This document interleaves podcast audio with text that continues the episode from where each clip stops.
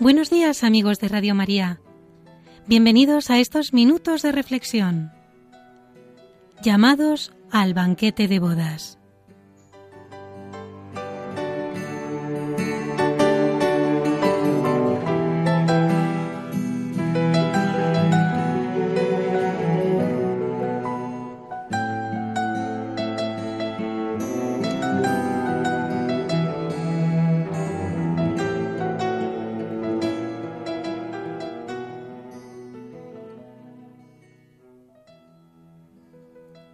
Muchas parábolas del Evangelio encierran una insistente llamada de Jesús a todos los hombres, a cada uno según unas circunstancias determinadas.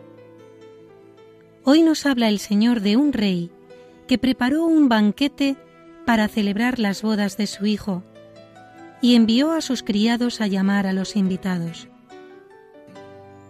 La imagen del banquete era familiar al pueblo judío, pues los profetas habían anunciado que Yahvé prepararía un festín extraordinario para todos los pueblos cuando llegara el Mesías. Dispondrá para todos un convite de manjares suculentos, convite de vendimia, de manjares enjundiosos, de vino sin pozos. Significa este banquete, en primer lugar, la plenitud de bienes que nos reportaría la encarnación y la redención, y el don inestimable de la Sagrada Eucaristía. Nos señala Jesús en la parábola cómo a la generosidad de Dios muchas veces correspondemos con frialdad e indiferencia. Envió a sus criados a llamar a los invitados, pero éstos no quisieron acudir. Jesús relataría con pena esta parábola, considerando las muchas excusas que habría de recibir a lo largo de los siglos. Los alimentos con tanto esmero preparados se quedan en la mesa y la sala permanece vacía porque Jesús no coacciona. El rey envió de nuevo a sus criados decid a los invitados, mirad, que ya tengo preparado mi banquete. Se ha hecho la matanza de mis terneros y reses cebadas, y todo está a punto. Venid a las bodas. Pero los invitados no hicieron el menor caso. Se marcharon uno a sus campos, otro a su negocio. Otros no sólo rechazaron la invitación, se revuelven contra él. Por eso echaron mano de los siervos del rey, los ultrajaron y les dieron muerte. Reaccionaron con violencia a los requerimientos del amor. Jesús nos invita a una mayor intimidad con Él, a una mayor entrega y confianza. Y cada día nos llama para que acudamos a la mesa que nos tiene preparada. Él es quien invita, y Él mismo se da como manjar, pues este gran banquete es figura también de la comunión. Jesús mismo es el alimento sin el cual no podemos subsistir. Es el remedio de nuestra necesidad cotidiana, sin el que nuestra alma se debilita y muere. Oculto bajo los accidentes del pan, Jesús nos espera cada día para que nos acerquemos, llenos de amor y agradecidos a recibirle. El banquete está preparado, nos dice a cada uno. Y son muchos los ausentes los que no valoran el bien supremo de la Sagrada Eucaristía. Dejan de acudir a la llamada del Señor por cuatro insignificancias, porque no aprecian el amor de Cristo en cada comunión.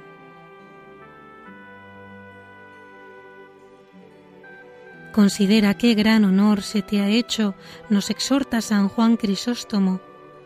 ¿De qué mesa disfrutas? A quien los ángeles ven con temblor y por el resplandor que despide no se atreven a mirar de frente, con ese mismo nos alimentamos nosotros.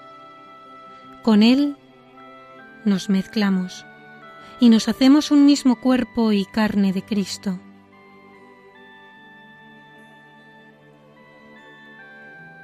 Son muchos los ausentes y por eso también espera que no faltemos nosotros. Desea, con una intensidad que ni siquiera podemos imaginar, que vayamos a recibirle con mucho amor y alegría, y nos envía a llamar a otros.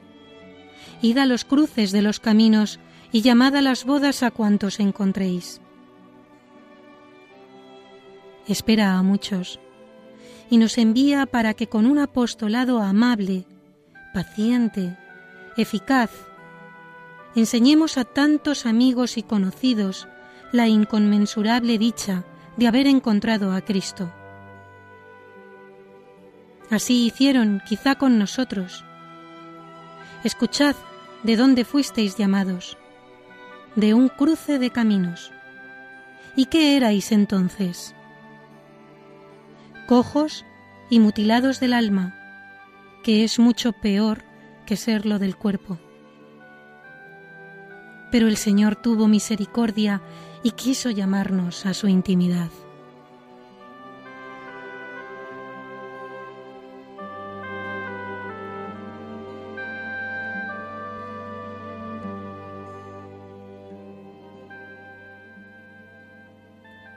Ante el Señor no podemos presentarnos de cualquier manera. Entró el rey para ver a los comensales y se fijó en un hombre que no vestía traje de bodas y le dijo, Amigo, ¿cómo has entrado aquí sin llevar el traje de bodas? Nos llega la invitación cada día para acercarnos al banquete eucarístico con tanto esmero preparado. Conocemos hábitos, actitudes, errores, facetas de nuestro carácter que tal vez no se corresponden con el alto honor que Jesucristo nos hace. Hemos de hacer examen. No vayamos a presentarnos ante el Señor vestidos de harapos, porque tenemos el peligro de disfrazar los defectos y justificar las acciones. Para acoger en la tierra a personas constituidas en dignidad hay luces, música, trajes de gala. Para albergar a Cristo en nuestra alma, ¿cómo debemos prepararnos? ¿Hemos pensado alguna vez en cómo nos conduciríamos si sólo se pudiera comulgar una vez en la vida? Pasaríamos la noche en vela. Sabríamos bien qué le diríamos, qué peticiones le formularíamos. Todos los preparativos nos parecerían pocos. Así debemos recibirle todos los días. El convidado que no tenía el vestido nupcial ciertamente escuchó la invitación. Fue a las bodas con alegría, pero no tuvo en cuenta lo que exigía esta llamada. Al Señor no le podemos recibir de cualquier manera, distraídos, sin atención, sin saber bien lo que hacemos. Toda buena comunión supone en primer lugar recibir al Señor en gracia. Nuestra Madre la Iglesia nos enseña y nos advierte que nadie debe acercarse a la Sagrada Eucaristía con conciencia de pecado mortal, por muy contrito que le parezca estar, sin preceder la confesión sacramental. Tan alto don requiere además que nos preparemos lo mejor que podamos en el alma y en el cuerpo. La confesión frecuente, aunque no existan faltas graves, fomentar los deseos de purificación, aumentar los actos de fe, de amor y humildad en el momento de recibir al Señor.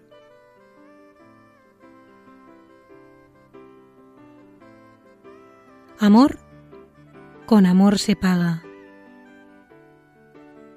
Amor, en primer lugar, al propio Cristo. El encuentro eucarístico es, en efecto, un encuentro de amor. Comulgar con frecuencia nunca debe significar comulgar con tibieza. Y cae en la tibieza el que no se prepara, quien no pone lo que está de su mano para evitar que el Señor lo encuentre distraído cuando venga a su corazón. Significaría una gran falta de delicadeza acercarse a la comunión con la imaginación puesta en otras cosas. Tibieza es falta de amor, no ir con las debidas disposiciones a comulgar. Sabemos que nunca estaremos lo suficientemente dispuestos para recibir como se merece a aquel que viene a nuestra alma, pues nuestra pobre morada no da para más pero sí espera el Señor esos detalles que están a nuestro alcance.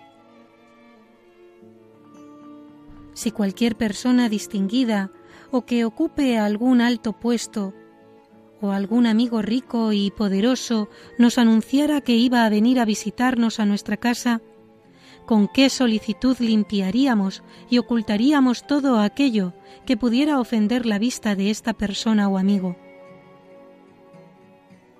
lave primero las manchas y suciedades que tiene el que ha ejecutado malas obras, si quiere preparar a Dios una morada en su alma.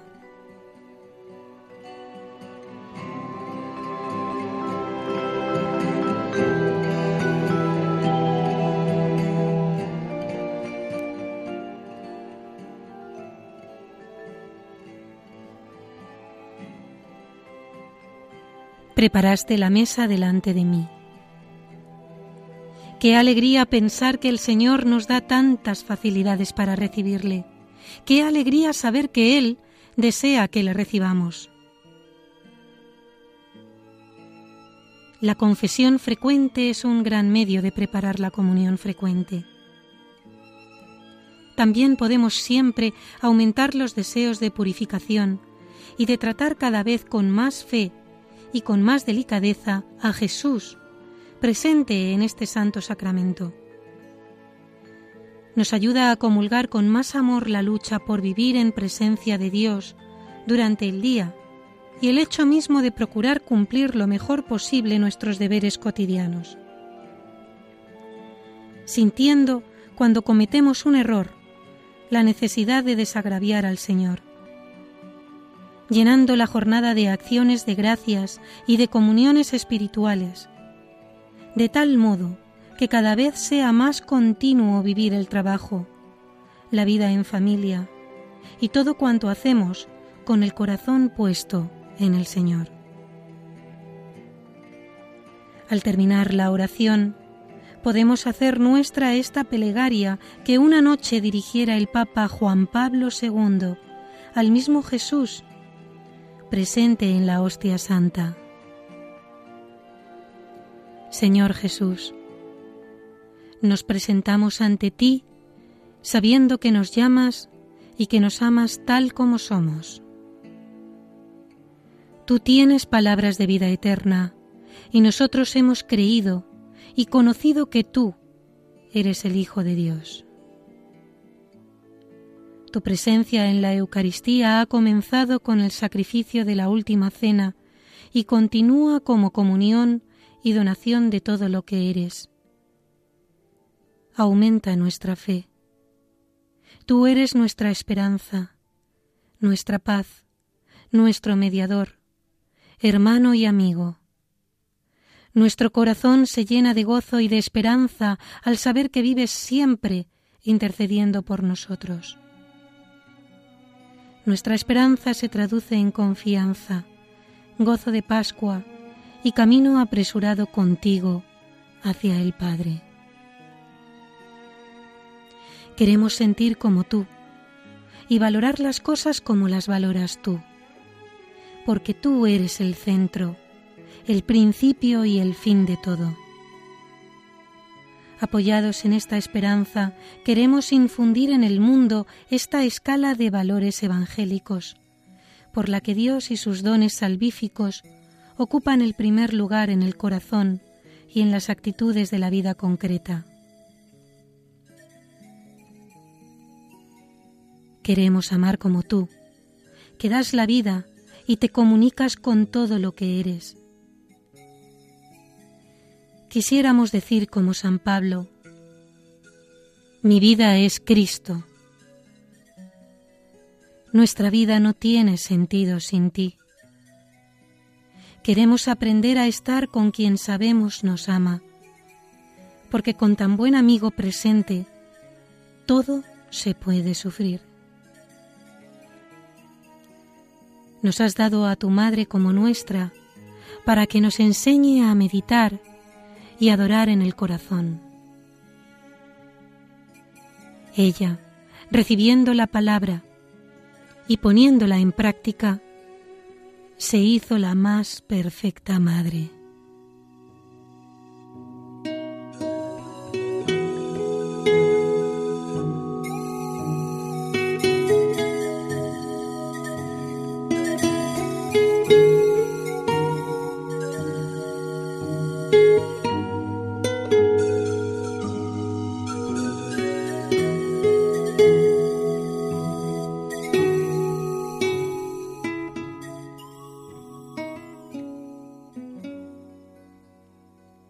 Y hasta aquí, queridos amigos de Radio María, la reflexión de hoy, llamados al banquete de bodas, basado en el libro Hablar con Dios, de Francisco Fernández Carvajal.